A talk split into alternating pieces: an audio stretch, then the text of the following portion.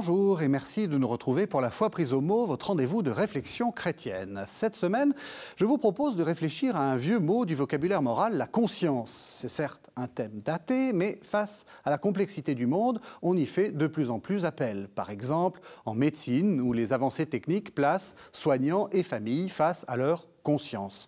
Jusqu'où s'acharner pour maintenir la vie. Par exemple aussi en morale familiale, où on a bien vu les limites des règles et où on renvoie chacun à sa conscience. Mais en même temps, jamais on n'a été aussi sensible au peu de liberté dont nous jouissons en fait. N'est-ce pas notre éducation, notre milieu social, notre environnement immédiat qui nous conditionne Et que dire si on est chrétien de la providence divine qui régit toute chose et nous laisse bien peu de marge? Alors, pouvons-nous faire appel à une conscience libre pour fonder la responsabilité? Voilà une question un peu difficile et donc j'ai besoin de deux philosophes pour y répondre. Cyril Michon, bonsoir.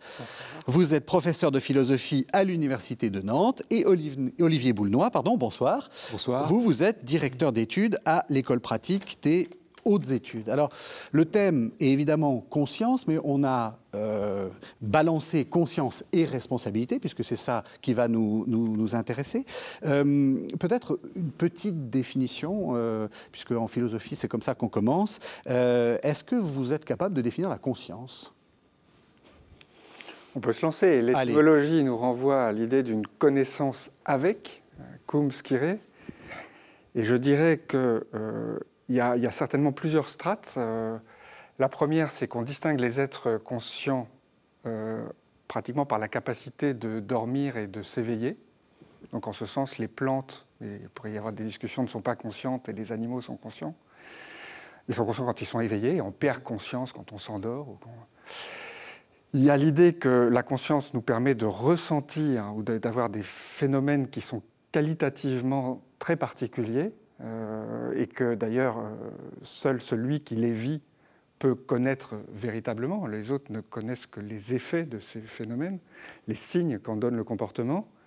Et puis souvent, et je pense que c'est le thème de ce soir, on, on envisage la conscience qui s'applique à la question du bien et du mal, donc en gros ce qu'on appelle la conscience morale, qui est une mmh. sorte de connaissance très particulière peut-être aussi qualitative. Donc il y a au moins ces trois strates, mais il faut peut-être en rajouter. Je ne sais pas si Olivier.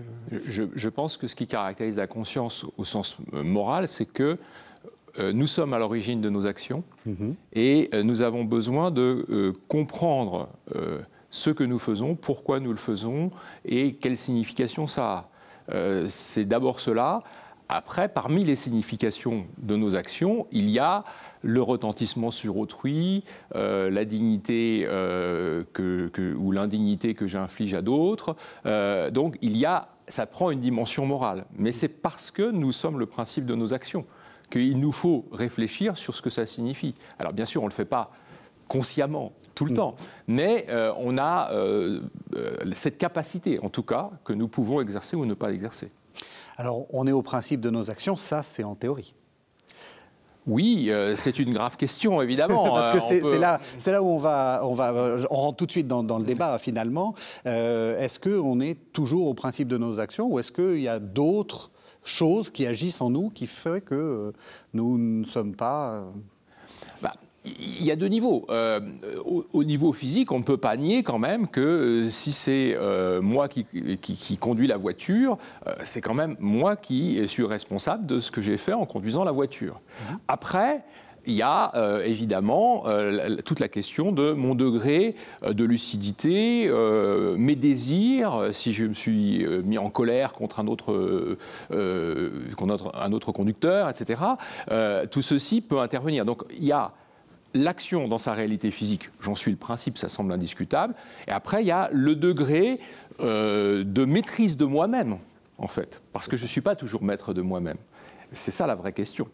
là, on rentre dans euh, l'idée qu'il y a euh, des choses qui ne dépendent pas complètement de moi. Je suis aussi euh, l'héritier de mon, histoire, mon éducation, ma conformation, mes désirs. Et donc tout ceci, évidemment, doit être pris en compte. On va y revenir. Mmh. Conscience, responsabilité. Est-ce que justement euh, les deux sont liés? Ben, Justement, je voulais y revenir parce que finalement Olivier a accentué avec votre question sur la dimension de responsabilité. Et en commençant, vous nous avez dit la conscience est libre. Et il me semble qu'il y a vraiment cette distinction à faire entre ce qui est de l'ordre, on pourrait dire, de la connaissance, même s'il s'agit d'une connaissance morale, d'une connaissance du sens des actions, et c'est à ça qu'on rattache la conscience, mm-hmm.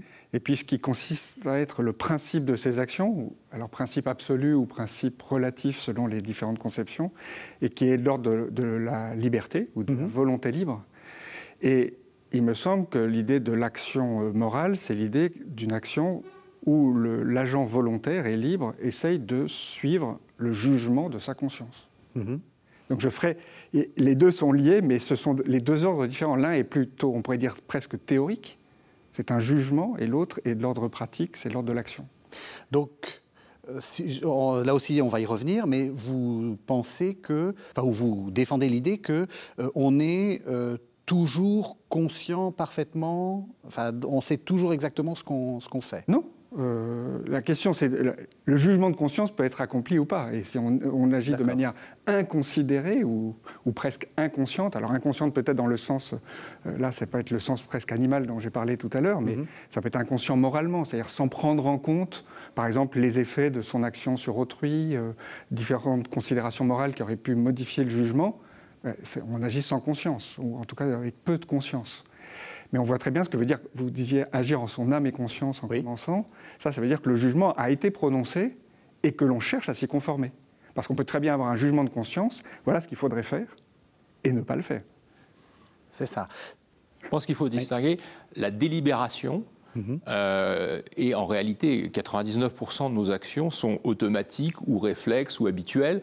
On ne délibère pas. Mhm. Et puis, pour des décisions importantes euh, qui engagent notre vie, on, peut là s'arrêter et euh, peser le pour et le contre. Quelquefois même, on peut même l'écrire sur une feuille de papier, euh, les arguments pour, les arguments contre. Et à ce moment-là, on prend une décision délibérée. Et en, faisant cette, en, prenant cette décision, en général, on consulte tout, tout, ce qui nous motive dans notre action parmi lesquels il y a des euh, principes euh, généraux. Euh, est-ce que c'est conforme à mes principes, aux principes qu'on m'a enseignés, aux principes auxquels je crois ou pas et donc, à ce moment-là, on a, décidé en son âme et conscience parce qu'on a délibéré. Vous dites euh, la, majorité des, décisions qu'on prend, on les prend hors de, de, ce, de ce que vous êtes La majorité de... nos actions. Euh, toute notre vie quotidienne, nous ne réfléchissons pas, quand je reprends l'exemple de conduire la voiture, on ne réfléchit pas à faut-il ou ne faut-il pas m'arrêter au feu rouge. On le fait automatiquement parce qu'on en a pris l'habitude. et beaucoup de nos actions, de la vie quotidienne, et même pas seulement de la vie quotidienne, de notre vie avec autrui, qui devient une vie morale, de notre vie euh, sociale. Euh, c'est parce qu'on a pris l'habitude d'agir ainsi. On ne réfléchit pas à chaque instant. Ça ne veut pas dire pour autant qu'on n'agit pas en son âme et conscience, parce que ça veut dire que au début de notre formation, nous avons appris à agir ainsi. Et euh, par moment, nous pouvons quand même revenir sur ces principes et vérifier si notre action est conforme à nos principes. Est-ce que vous défendez l'idée qui avait été défendue par un philosophe du XXe siècle qui s'appelait Bergson, que la plupart du temps, on est moraux, en fait? Euh, c'est juste au moment où il y a un conflit qu'on commence à se poser des questions. C'est-à-dire, comme vous dites, euh, euh, vous respectez les stops quand vous conduisez, Olivier Boulnois. Presque, presque toujours. je ne sais pas si c'est ça être moral, mais entre guillemets. On peut peut-être ajouter dans l'idée de ce que vient de développer Olivier que toute délibération ne fait pas place à des considérations morales. Mm. Je peux délibérer sur le, trajet que je vais suivre, le moyen de transport que je vais prendre. C'est-à-dire, je, je mesure quand même avant le pour et le contre, mais il n'y a pas de considération qui fait intervenir ce que vous avez appelé la conscience morale. Mhm. Ça, ça n'intervient que lorsque, au fond, une question de bien et de mal entre en jeu. Et alors là, il est évident que nous délibérons un certain nombre de nos actions, parmi beaucoup d'autres que nous ne délibérons même pas. Et parmi les délibérations, seules quelques-unes font place à une délibération qu'on pourrait dire morale. Et justement, peut-être pour donner un peu une, idée aux, téléspectateurs, quels sont pour vous les, grands moments où il faut, il faut délibérer, il faut, il faut euh, faire usage de sa conscience? Alors je, réponds, mais je voudrais juste, parce que je rajoute à ce qu'on vient de dire, nous ne délibérons pas toujours consciemment, euh, de manière active, mais nous pourrions le faire et nous pouvons rendre raison des actions que nous avons accomplies, même s'il n'y a pas eu de délibération, si j'ose dire, euh, présente à la conscience avant parce que ce sont des choses habituelles, parce que nous, avons de bonnes raisons. C'est-à-dire que la conscience n'a pas besoin d'être explicitée tout le temps. Euh, tout le temps, ça ne veut pas dire qu'elle est absente. C'est ça. L'exemple on est, bien entendu responsable d'actions pour lesquels on n'a pas délibéré et on ne peut pas s'en excuser en disant je n'avais pas réfléchi. Ça, ça diminue peut-être la responsabilité, mais ça ne l'ôte pas. Vous voulez dire, oui, c'est l'exemple, ben, on reprend l'exemple de la conduite parce que là, c'est. c'est assez neutre, c'est assez moralement, neutre, moralement neutre. Sauf s'il y a un gros pépin au bout, Je ne peux pas dire j'ai grillé le stop ou j'ai grillé le feu parce que je ne l'ai pas vu. Non. Ou parce, que, vous deviez le voir et que vous pouviez le voir. et que C'est ça. Donc, euh, ah non, il peut y avoir un événement par exemple, un oiseau qui vient s'écraser sur le pare-brise, qui vous empêche, et là, si on peut le faire valoir, par exemple, dans un procès, il est fort probable que ça atténue voire annule totalement la responsabilité. Mais il faudra à ce moment-là le faire valoir parce qu'en temps normal, dans les circonstances normales, vous avez la capacité. alors maintenant, quand vous dites est-ce qu'il y a des choses pour lesquelles il faut délibérer, ben c'est évident que lorsque on, voit dans sa délibération qu'il y a un enjeu moral important, euh, il est immoral de ne pas le prendre en compte. Mhm. Et ensuite, euh, la délibération peut être difficile. Mais ce qui est certainement euh, euh, déconseillé, c'est d'être négligent. Quel type d'enjeu moral vous, semble important pour vous ou de manière générale? Enfin, Quels sont les, les, grands enjeux moraux? Les grands enjeux, bah, écoutez. Non, non, mais vous dites, il y a un enjeu moral. par exemple, je, sais pas, je, pense que le, mensonge a toujours été considéré comme une, un, des points un peu cruciaux de la, je dirais, de la morale. Donc mettre en cause la vérité, ça me paraît un enjeu important. De, la cacher ou, à qui elle est due, en tout cas. ça, c'est un enjeu. Mais bien entendu, dans une plaisanterie, dans une réponse téléphonique, euh, je dirais la, tradition ou les, coutumes humaines ont fait qu'on a considéré qu'il y avait des mensonges mineurs et des mensonges majeurs. Mais enfin, il y a quand même un gros enjeu avec la vérité. Il y a évidemment un gros enjeu avec la réputation des personnes. Il y a un gros enjeu avec la vie des personnes. Il y a un gros enjeu, je ne sais pas, il y a des enjeux qui sont individuels, d'autres qui sont collectifs. Donc il y a évidemment. je pense que les enjeux qui engagent euh, toute notre existence euh, méritent une réflexion euh, morale. Je pense que, j'en ai parlé avec mes propres enfants, la décision de se marier, euh, engage euh, mhm. toute votre existence d'une certaine manière. Mhm. Et donc, ce n'est pas une décision qu'on peut prendre à la légère. Il faut euh, véritablement être sûr que voilà, c'est un amour stable, fiable, et que, une, que s'engager dans cette vie-là n'est pas anodin. Voilà. Et, et beaucoup, je pense que certains euh, s'engage dans, une vie commune, euh, comme ça, naturellement, parce que ça a commencé, on continue. Et je pense que c'est une vraie question euh, qu'on devrait se poser plus souvent. Donc je pense qu'il y a des choses qu'on que, qu'on considère comme allant de soi, qui mériteraient une réflexion morale et qui souvent, et c'est souvent, souvent cette réflexion morale, elle est un petit peu oubliée. Tout mariage doit être aussi un mariage de raison. C'est-à-dire qu'il faut. Mm. Il y, a un manque de raison dans l'immoralité, ça c'est certain. En tout cas, le manque de raison est, sans doute souvent immoral. Alors ça, c'est intéressant parce qu'on voit bien que, justement, euh, dans le cas d'un mariage euh, fait de manière inconsidérée, il y a euh, peut-être la passion, il y a des considérations peut-être sociales, il y a des... est-ce que, on va arriver à la question de, de la liberté, est-ce qu'on est toujours libre Et est-ce qu'on est toujours, alors je vais peut-être même aller plus loin, est-ce qu'on est toujours... Euh, est-ce que vous n'êtes pas en train de défendre une sorte d'acte de, conscience classique, euh, euh, parfait, ou dans lequel on a, on a tout pesé, etc. Mais est-ce que la vie, c'est ça? Est-ce qu'il n'y a, a, pas des conditionnements qui fait que bah, vous n'êtes pas capable, quand je dis vous, c'est pas vous, tout homme, tout homme, tout homme n'est pas enfin voilà, de poser un acte moral libre. Je, pense que vous avez tout à fait raison, c'est-à-dire que euh, c'est ce qu'on appelle libre. Voilà. Euh, là, il faut s'interroger.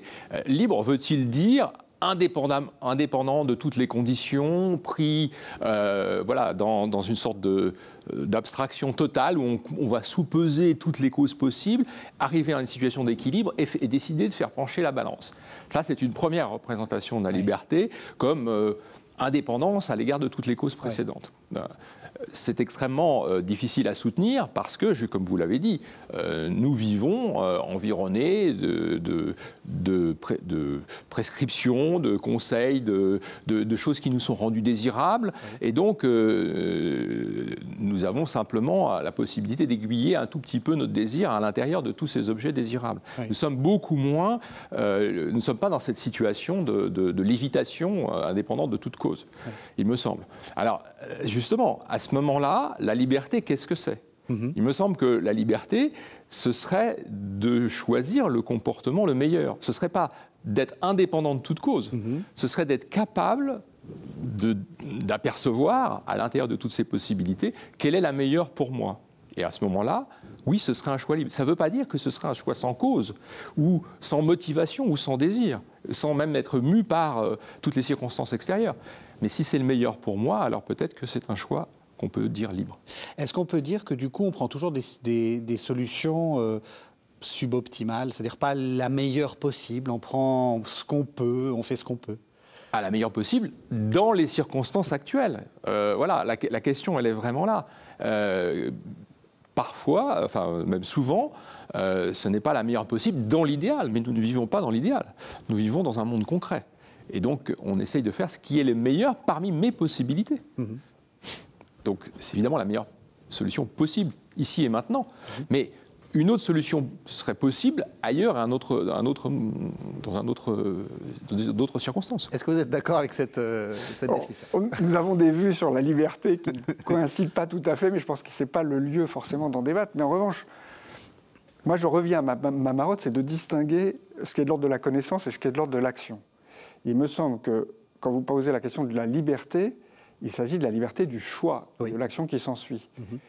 Et la, la possible détermination ou l'influence de ce choix par des circonstances, l'éducation, euh, le climat, enfin beaucoup de choses peuvent influencer nos choix.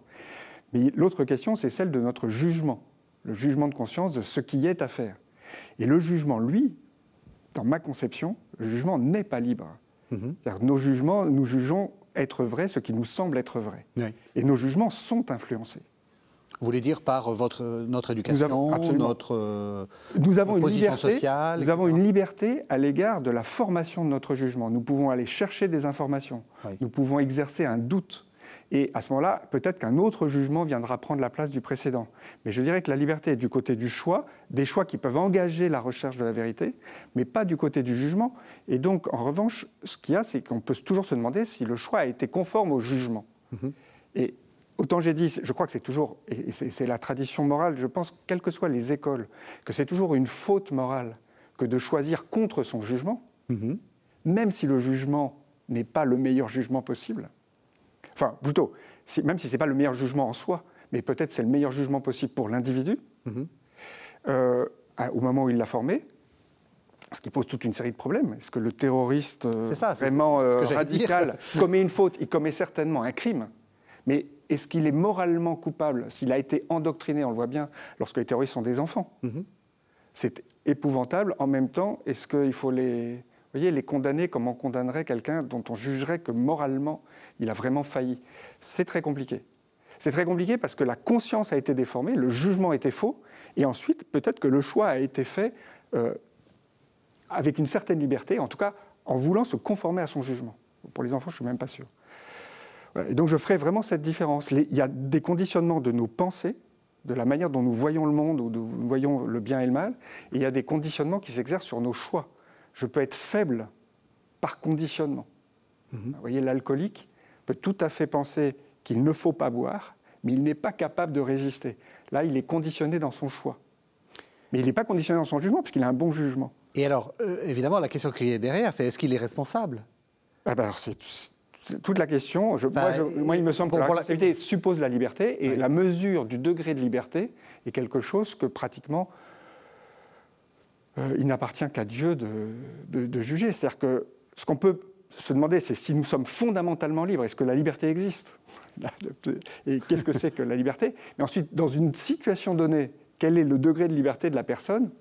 C'est un grand mystère. Mais je pense que la société, euh, l'éducation présuppose un certain degré de liberté, peut éventuellement, avec des témoignages, une enquête euh, affiner, vous voyez, les circonstances atténuantes, etc. C'est- On essaye de diminuer le degré de, de liberté et donc de responsabilité. Est-ce que vous êtes d'accord? Euh, je suis euh, d'accord avec tout ce qui vient de dire, mais j'ajouterais quand même deux choses. La première, c'est que euh, on n'a pas le droit de tirer argument du fait qu'on est en quelque manière euh, contraint ou déterminé par son, par son histoire personnelle pour dire, bah, du coup, je n'en suis pas responsable. Vous voyez, pour dire, voilà, je ne pouvais pas faire autrement. Par exemple, euh, aujourd'hui, quelqu'un qui conduit en état d'ivresse, Donc il n'est, on peut dire d'une certaine manière, il n'était pas responsable de, euh, des accidents qu'il a causés bah, euh, parce qu'il ne maîtrisait pas ce qu'il faisait. Il, n'avait plus une pleine compréhension de ce qu'il faisait. eh bien justement, c'est au contraire un facteur aggravant parce qu'il il, était responsable de ne pas se mettre dans cet état-là, même si de facto il ne pouvait pas faire autrement. Vous voyez? Mmh. Donc ça c'est peut-être pas le jugement de Dieu, mais le jugement des hommes euh, dira que c'est un facteur aggravant, même si la personne n'avait pas la possibilité d'agir autrement, me semble. Ça c'est la première remarque. La deuxième remarque, c'est qu'il découle de ce que Cyril vient de dire que euh, l'essentiel du problème de la conscience, au fond, c'est la formation de la conscience.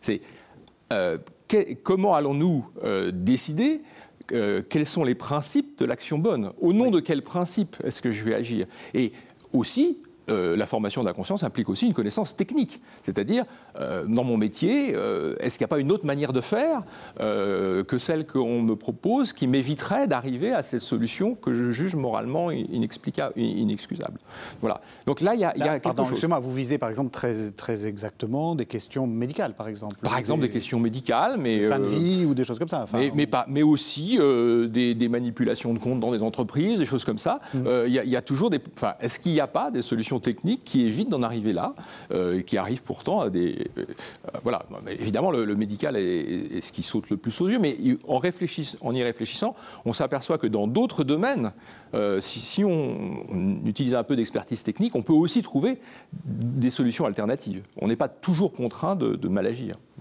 Mais le plus important, c'est pas ça. Le plus important, c'est évidemment l'idée de rechercher au nom de quoi ce que je vais faire serait juste ou injuste. Et le premier point, la première chose, c'est de me dire, est-ce que je peux me mettre à la place d'autrui dans cette affaire? Euh, Souvent, on, ne pense que, à l'intérieur de notre propre peau. Nous pensons pour nous. Mais est-ce que je suis capable de me dire, voilà, il y a, un autre, euh, qu'est-ce, que qu'est-ce que mon action euh, aura comme conséquence pour lui? Si j'étais lui, que, comment je, jugerais cette action-là? Donc vous dites qu'il y a des sortes de maximes qui sont des sortes de, principes qu'il faut toujours avoir à l'esprit quand on, quand on veut poser un acte moral. Il y en a une qui est à la fois dans l'Évangile et euh, dans euh, la critique de la raison pratique de Kant, c'est ne fais pas à autrui ce que tu ne voudrais pas qu'on te fasse. C'est une maxime d'universalisation qui est quand même extraordinairement forte. Euh, et qui nous devrait nous donner à réfléchir bien souvent. Vous êtes d'accord qu'il y a la règle d'or, c'est la règle d'or. Donc vous, la, vous, ne la renversez pas. Non, non. juste sur le, mais c'est pas pour aller contre ce que disait Olivier. Je pense sur cet exemple de la, conduite en état d'ivresse, je voudrais bien montrer que la liberté est toujours là. C'est que la liberté était là au moment de l'ivresse. C'est-à-dire qu'on estime que la personne est responsable parce qu'elle est responsable de la cause de son état. C'est un facteur aggravant dans une certaine mesure, mais c'est évident qu'un homicide provoqué en état d'ivresse n'est pas un homicide volontaire comme le serait quelqu'un qui a voulu tuer une personne. Mhm. Et là, ce qui est aggravant, c'est que la volonté euh, est, pleine et entière. Mhm. Et donc, en un sens, l'ivresse, de ce point de vue-là, atténue. Il y a, il c'est une faute grave de prendre le volant en état d'ivresse. Mais évidemment, si l'ivresse a été, par exemple, euh, une forme de drogue euh, sous contrainte, la personne, n'étant pas responsable de la cause, sera totalement dédouanée. Donc il faut situer l'endroit où il y a eu un choix libre pour attribuer la responsabilité. Hmm. Après, quand on parle des principes, etc., on, va non seulement du côté de la conscience, mais même du côté, on pourrait dire, de la loi, c'est-à-dire du contenu que la conscience devrait juger.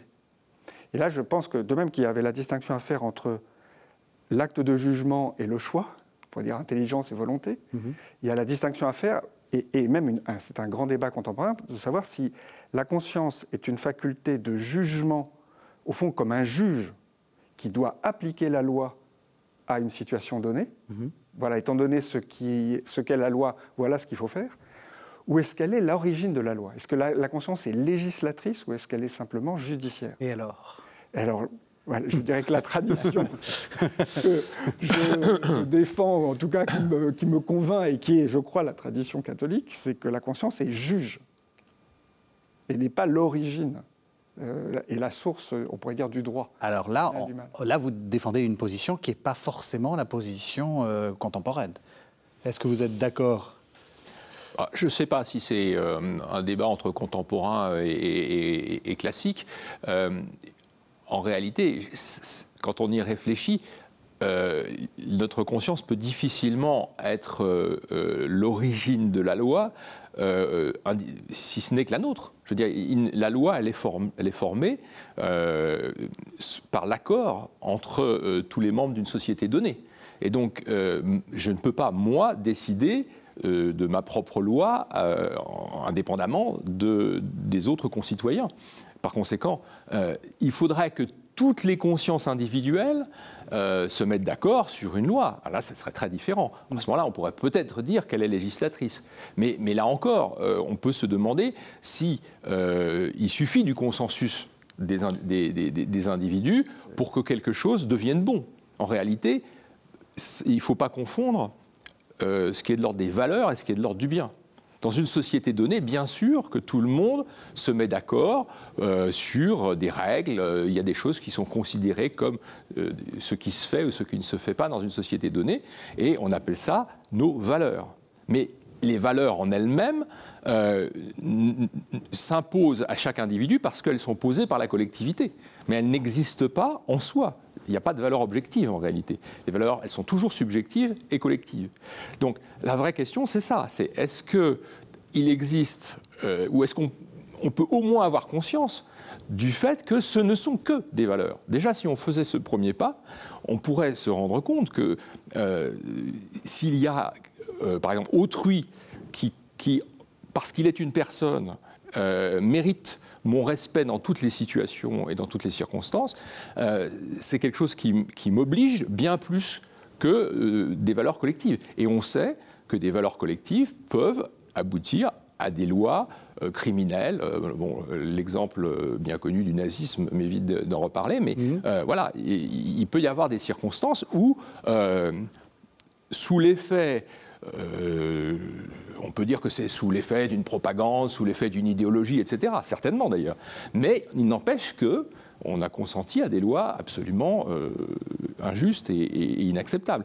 Par conséquent, l'idée du consensus ne suffit pas. Et c'est ça le problème. Mais ce n'était pas ce que vous défendiez. Vous, vous défendiez l'idée. Ah non, non.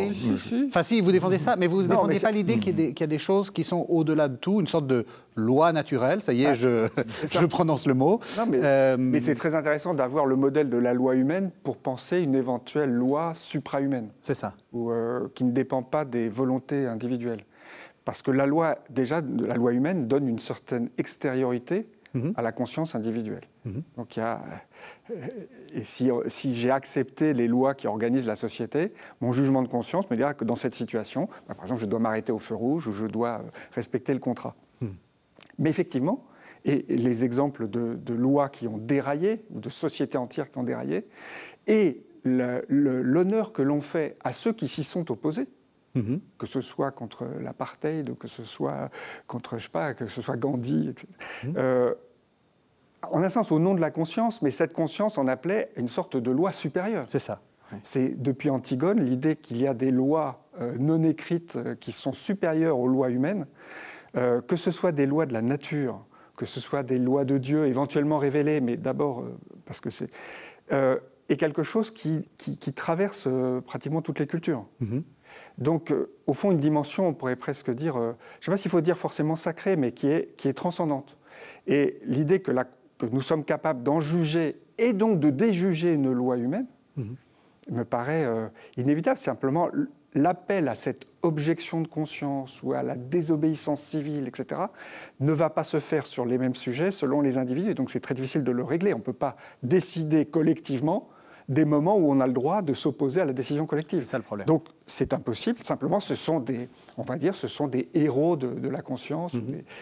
Et, l'histoire, souvent rétrospectivement, restitue euh, aux héros son, je dirais, son bon droit et, disqualifie la, loi ou la collectivité qui, elle, l'avait enfreint. Mais dans le feu de l'action, mhm. c'est sûr que la force est du côté, euh, du côté de la loi humaine. Du coup, est-ce qu'on peut dire qu'il y a des choses qu'il faut vraiment pas faire?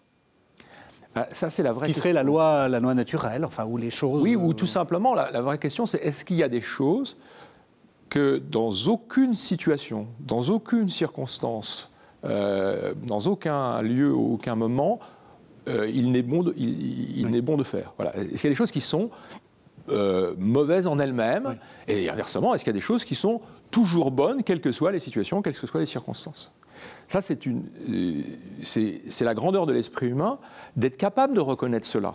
Mm-hmm. et il y a un risque qu'on voit très clairement dans nos sociétés, au nom de ce qui nous fait fonctionner, c'est-à-dire la démocratie, euh, de dire que tout ce qui n'est pas le fruit de, ce consentement démocratique mhm. ne serait pas euh, bon ou ne serait pas mauvais. Donc une conscience qui reconnaît qu'il y a des choses qu'il ne faut jamais faire euh, et, des choses qui, doivent être préférées en toutes circonstances, cette conscience-là, à mon avis, elle dit quelque chose de tout à fait essentiel. Mhm.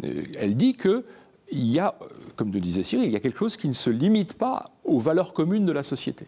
Euh, parce que quelquefois, nos valeurs communes ne les reconnaissent pas. Mais je crois que aussi, heureusement, euh, les valeurs communes peuvent reconnaître qu'il y a des biens, euh, enfin on le dit d'ailleurs en général dans les préambules des constitutions, donc il y, a, un certain nombre de principes mmh. qui, sont reconnus au fond peut-être beaucoup plus spontanément qu'on ne le croit.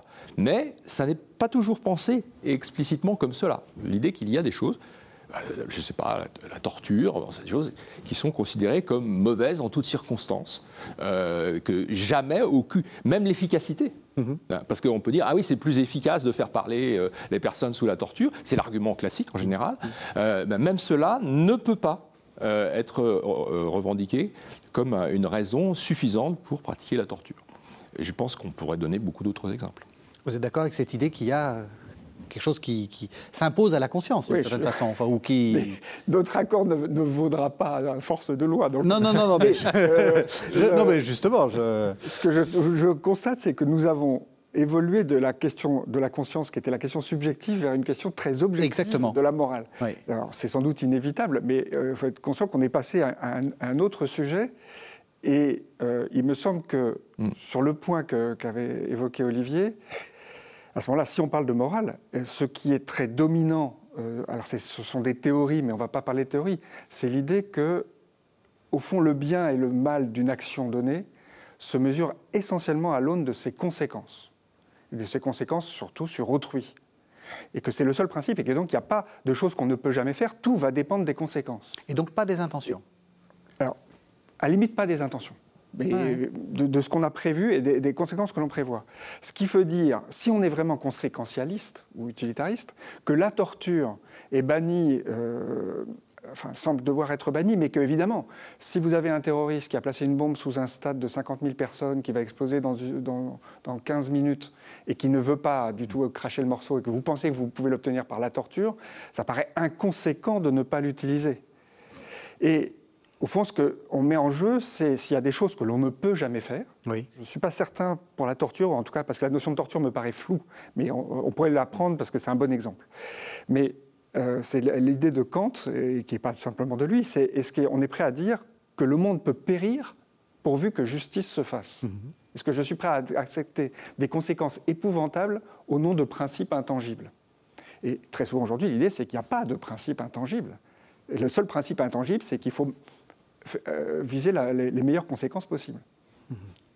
Et je pense que là, il y a un vrai conflit entre une morale qui estime qu'il y a des principes intangibles et qui ne veut pas traiter les questions morales à travers le cas absurde, enfin, ou trop trop, trop particulier et trop minoritaire de mon stade euh, euh, placé sur une bombe, et ceux qui disent non, mais le grand principe, ce sont les, les conséquences. Est-ce que vous diriez que la, ligne, comme, comme, souvent on a, on, a, on a, pu le présenter, euh, entre les deux types de, de, morale, traverse le, christianisme ou pas? Je veux dire par là que on, a souvent présenté le christianisme comme une sorte de morale qui, comme vous dites, périsse le monde pourvu que, pourvu que justice soit faite, qui était accroché à ses principes, etc., alors que euh, on a présenté euh, la morale, j'allais dire commune, comme une morale beaucoup plus réaliste, plus démocratique, etc. Est-ce que, est que ça a du sens d'opposer comme ça? La tradition morale chrétienne a toujours été attentive aux conséquences. Il ne s'agit pas de dire qu'on ne tient pas compte des conséquences. C'est vraiment un principe fondamental. La question est de savoir si c'est le seul principe.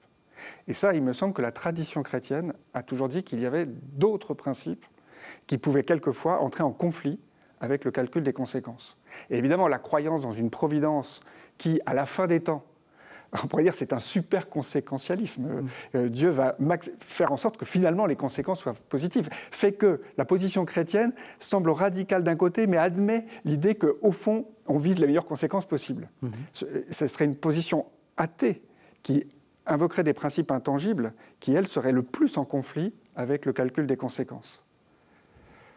Donc je ne sais pas si je vous réponds, mais non, non, non, mais je pense qu'il y a ce, il y a, c'est un passage connu du Télémaque de Fénelon où, Télémaque se demande s'il peut euh, livrer, euh, ou je sais plus, non, j'ai oublié le, personnage, mais si on peut le, livrer à des ennemis ou pas, en fonction des conséquences. Et je crois que c'est Télémaque qui lui répond, non, euh, Dieu pourvoira.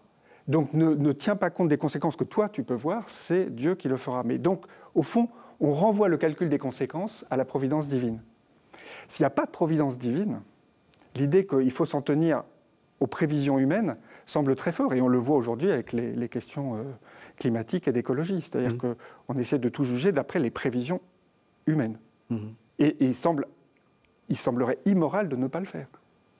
Même pour un chrétien. Sauf si, peut-être, ces prévisions, ou en tout cas les principes qui en découlaient, entraient en conflit avec ce qu'on estime par ailleurs être un principe intangible. C'est-à-dire si on voulait sacrifier, par exemple, une population d'enfants pour éviter un, problème euh, climatique, là, il y aurait vraiment un conflit de, ben de deux principes qui semblent également euh, suprêmes.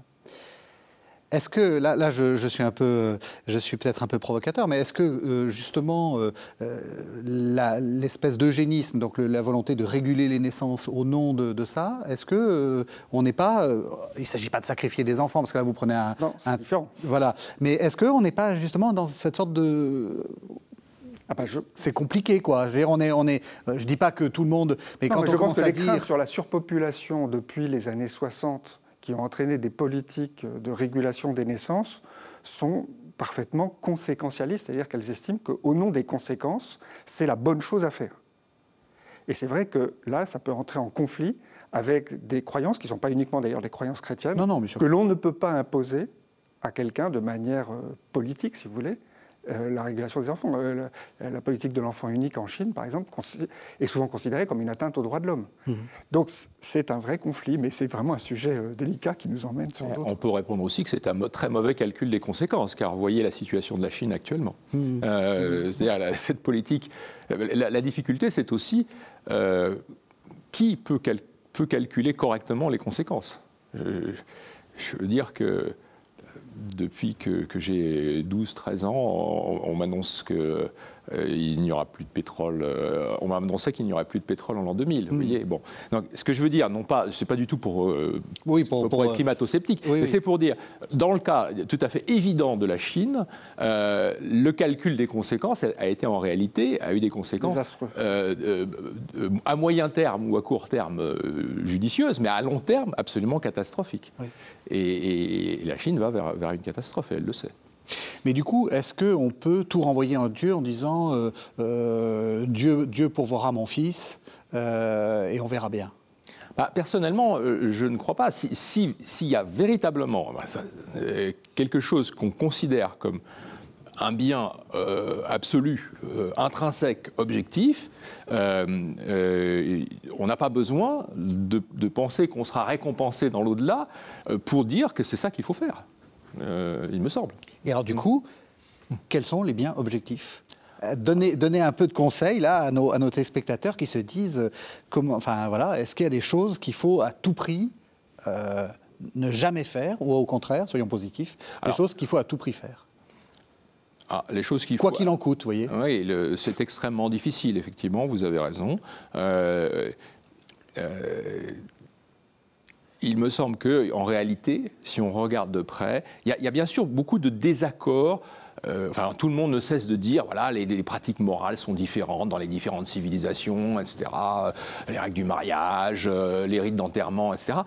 Mais en réalité, il y a des règles du mariage. Mais en réalité, euh, il y a des rites d'enterrement pour respecter la dignité des morts, etc., etc.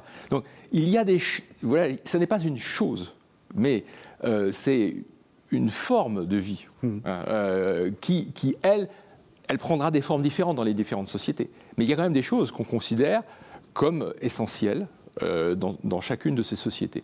Et je pense que ce sera de la même manière qu'on assignera des biens absolument intangibles. Ce ne sera pas le même bien pour chaque société, mais ce sera la manière dont nous voyons le bien.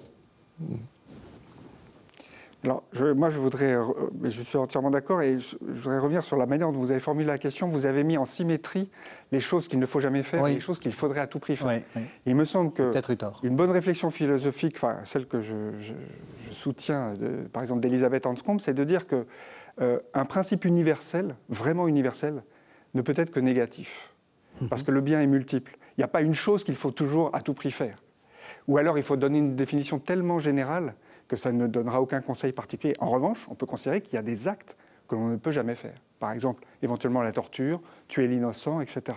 Mhm. Et un signe ou une sorte de confirmation que cette distinction, cette asymétrie est justifiée, c'est que si vous regardez le décalogue, les commandements à l'égard du prochain, à part le premier, honore ton père et ta mère, qui est suffisamment général pour qu'on ne dise pas qu'il y a une chose à faire, mhm. parce que honorer son père peut être le dénoncer mhm. s'il a commis un crime, en revanche, sont ensuite toujours négatifs. C'est-à-dire qu'on ne peut vraiment être universel qu'en disant j'exclus, mais je ne peux pas être universel en disant voilà la chose à faire, le bien est trop multiple.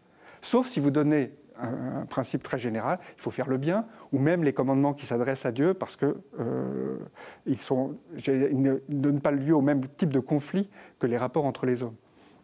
En revanche, tu ne tueras pas, ça ne veut pas dire tu sauveras la vie à tout prix, pas d'acharnement thérapeutique. Mm-hmm. Donc, euh, oui, donc euh, euh, votre, votre, dernier exemple est, intéressant parce que euh, justement, je, vous, je vous demande, enfin, peut-être un peu en mon nom propre, mais peut-être aussi au nom des téléspectateurs qui se demandent bah, qu'est-ce qu'il faut vraiment que je fasse? Vous dites, oui, tu ne tueras point, mais il y a des, il y a des, il y a, enfin, je sais pas si c'est des, des, des, conditions, mais c'est des, vous amoindrissez le principe. Moi, je veux un truc qui fonctionne tout le temps. Non, amoindrir le principe d'une tu ne tueras point, c'est de dire il y a des occasions où vous avez le droit de tuer. Oui. Et je pense qu'effectivement, ce principe est amoindri si on estime que, par exemple, il y a un droit à la légitime défense. Mais on pourrait très bien dire tu ne tueras point l'innocent. Et là, je crois qu'il n'y a, enfin, en tout cas, je, je, je suis partisan de l'idée qu'il n'y a pas d'exception. Oui. En revanche, tu sauveras une vie à tout prix, ne me paraît pas un principe euh, valable, absolument universel. Il y a des vies qu'il n'y a pas à sauver à tout prix. Mhm. Le prix peut être calculé, pourrait-on dire. Mais c'est pas pareil que de donner une, exception où tu ne tueras point. Mhm. Oui, je suis tout à fait d'accord. je, je n'ajoute rien. Du coup, euh, comme vous avez dit, on est, arrivé à de, la, morale fondamentale, mais on, arrive quand même aussi à la question de la, responsabilité, puisque euh, on peut être amené, dans certains cas, à euh, alors là je parle de responsabilité vraiment pénale, hein, à être en, contradiction avec, avec la, loi. Alors si, je prends votre exemple de l'innocent, vous, vous me voyez venir, hein, c'est les questions de début de vie. Euh, est-ce que, euh, est-ce que il est, euh, enfin, vous comprenez que certains se mettent dans l'illégalité parce qu'ils ne veulent pas faire des avortements? Dans l'illégalité. Bah, dans le, enfin, ou dans le, quand, on leur demande, certains médecins qui, à qui on demande. La loi reconnaît l'objection de conscience, donc ils ne sont pas dans l'illégalité. Mm-hmm. Une loi qui interdirait l'objection de conscience les conduirait en conscience à se mettre dans l'illégalité. Et dans ces cas-là La loi actuellement est une loi permissive. Donc euh, ce n'est pas une loi qui oblige. Ben alors, donc dans, le cas où on serait vraiment dans, dans une loi qui obligerait le médecin à pratiquer l'avortement alors qu'en conscience il estime que c'est un crime, mhm.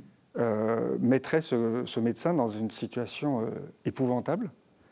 Euh, c'est pas à moi de lui dire ce qu'il doit faire, mais là, ça serait vraiment je ne sais même pas s'il y aurait forcément un conflit. Il peut, estimer que, très bien, il faut payer de sa vie, ou de sa, en tout cas de sa liberté, ou de, de son portefeuille, euh, la sauvegarde de sa conscience, ou de sa profession, démissionner. Mm-hmm. Euh, mais un exemple classique, c'est, on ne parle pas d'avortement, mais c'est l'exemple de Thomas More. Thomas More, au nom de sa conscience, a refusé de valider le mariage, si je veux dire, d'Henri VIII, et l'a payé de sa vie, et il est considéré, y compris euh, par les Anglais fidèles, si j'ose dire, à leur roi, comme un héros de la conscience. Mm. Il disait d'ailleurs Dieu est ma conscience. Dieu et ET, ma conscience. Enfin, c'était les deux. Pour lui, il y avait deux guides dans sa vie. Mhm. C'était Dieu et sa conscience. Donc c'est très intéressant de se dire que euh, voilà, il a en quelque manière euh, euh, fait de la conscience vraiment le, l'étoile polaire vers laquelle euh, qui le guidait toujours. Très impressionnant comme exemple, bien mhm. entendu. Mais concrètement, aujourd'hui, euh, la situation, euh, je comprends votre discussion, ah parce que concrètement, il n'y a évidemment pas d'obligation légale pour les médecins, mais je sais qu'il y a des, endroits où les sages-femmes préfèrent ne, ne, pas exercer parce que justement elles seraient obligées à ce moment-là pour, par une pression sociale, parce que toutes les collègues, elles, le font, euh, ce serait très difficile pour elles de, de, de, se soustraire à, cette tâche que font les autres sages-femmes. Mhm. Et donc, il y, a, effectivement des, des, des, cas concrets où, la situation euh, est difficile. Mais il reste vrai sur le principe qu'il n'y a pas d'obligation euh, de participer à un avortement. Et je pense que le, même si le sujet est extrêmement sensible, l'exemple n'est pas tout à fait bienvenu pour notre discussion. Mhm parce que le conflit entre ceux qui, j'ose dire, enfin la grande majorité aujourd'hui, qui sont favorables au moins à la loi, et, ceux qui s'opposeraient à une obligation de pratiquer un avortement, repose, ou en tout cas est justifié par un désaccord sur les faits. Il ne s'agit pas de dire que certains sont pour supprimer la vie d'une personne humaine et d'autres euh, s'y opposent. C'est que ce qui est mis en doute, c'est qu'il s'agisse d'une personne humaine. Mhm. Donc au moins ça, donne, si vous voulez, une certaine latitude pour ne pas dire qu'il y a un conflit moral sur le, même fait que les uns voient euh, bien et les autres mal. Mhm. Il y a un désaccord sur les faits. Euh, et je me demande si pour la fin de vie, il ne peut pas y avoir aussi un désaccord sur les faits, au moins en partie. Euh, en revanche, si vous voulez, le, je, pense que c'est un sujet, puisqu'on parle de fin de vie, euh, enfin c'est moi qui en parle, euh, la, distinction qui est faite maintenant très fréquemment, de, et à juste titre, entre euthanasie et suicide assisté, euh, pose par exemple la question du suicide, parce que le suicide, tout le monde est d'accord sur ce que c'est qu'un suicide. Mhm. Donc je ne pense pas qu'il y ait un désaccord sur ce point. Il ne s'agit pas de dire que la personne n'est plus une personne humaine. C'est au contraire une personne humaine qui prend. C'est même souvent donné comme exemple d'acte libre par, par excellence. Et c'est très difficile de dire que la loi interdit le suicide. Parce que qu'est-ce qu'on va faire? On ne va pas condamner à mort les gens qui ont tenté de se suicider, sinon on leur satisfait leur désir.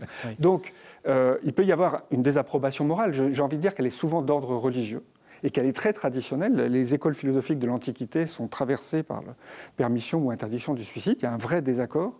Euh, et donc, ça continue, on pourrait dire, aujourd'hui. Euh, et, et, là, il n'y a pas de désaccord sur les faits. Donc, il peut y avoir un désaccord sur la valeur du suicide. Certains peuvent trouver que le suicide est un geste admirable et d'autres, au contraire, considérer que c'est une faute. Ça, c'est un vrai désaccord moral. Et, alors, là, il y a un deuxième niveau de la difficulté, je dirais, c'est que la loi a malgré tout aussi un côté euh, euh, formateur. Enfin, la, loi euh, peut être considérée par certains comme ce qui nous dirige vers le bien.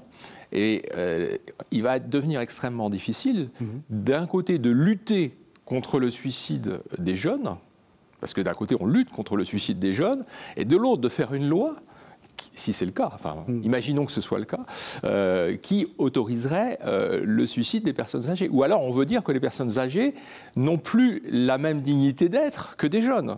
Surtout, il y a le suicide des jeunes en détresse oui, oui, dans oui, certains pays limitrophes. Hmm. Ah, oui, ah, oui, ah oui, en plus le suicide des jeunes en détresse psychique. Bon, là, c'est hmm. encore une autre question, mais là, je parle du suicide en général. Euh, pas de l'aide au suicide, mais du fait qu'on lutte. non, non, mais il y a une aide au suicide. oui, mais actuellement, on lutte, à juste titre, je trouve, contre le, les tentatives de suicide, il y, a des numéros de téléphone, il y a des hôpitaux, etc. Et d'un autre côté, on, risque de donner le signal que pour certaines personnes, ce, serait louable. Euh, et ça, c'est très compliqué. La loi apparaît très vite, euh, non plus comme ce qui permet, mais comme ce qui définit une action comme louable. Et ça, c'est assez compliqué. On arrive à la toute fin de l'émission. Euh, pour aller plus loin, Cyril Michon, répondre de soi aux presses universitaires de France, vous avez une minute pour nous expliquer ce que vous avez voulu euh, écrire dans votre livre. Alors j'ai voulu défendre une idée très forte de la liberté comme un pouvoir de choix euh, qui euh, ne s'exerce peut-être pas toujours, mais qui est fondamentalement incompatible avec une totale détermination par des circonstances extérieures. C'est globalement ce que vous avez défendu euh, dans cette Et il me semble que c'est cette notion qui est présupposée par toutes nos conceptions morales. C'est pour ça que c'est une conception métaphysique. Mhm. Et je, ne dis pas qu'il faut l'avoir présente à l'esprit, mais il me semble que euh, c'est une... Sans elle, en fait, tout l'édifice du discours moral s'écroule. Mais c'est un point de vue qui n'est pas du tout partagé, ou en tout cas par, par une petite minorité de personnes. Olivier Boulnois, généalogie de la liberté au seuil. Eh bien, c'est quelque chose qui ne va pas dans le même sens que ce que dit Cyril. Euh, j'ai plutôt défendu l'idée que euh, la liberté, c'est la capacité de faire ce qui est bon pour moi.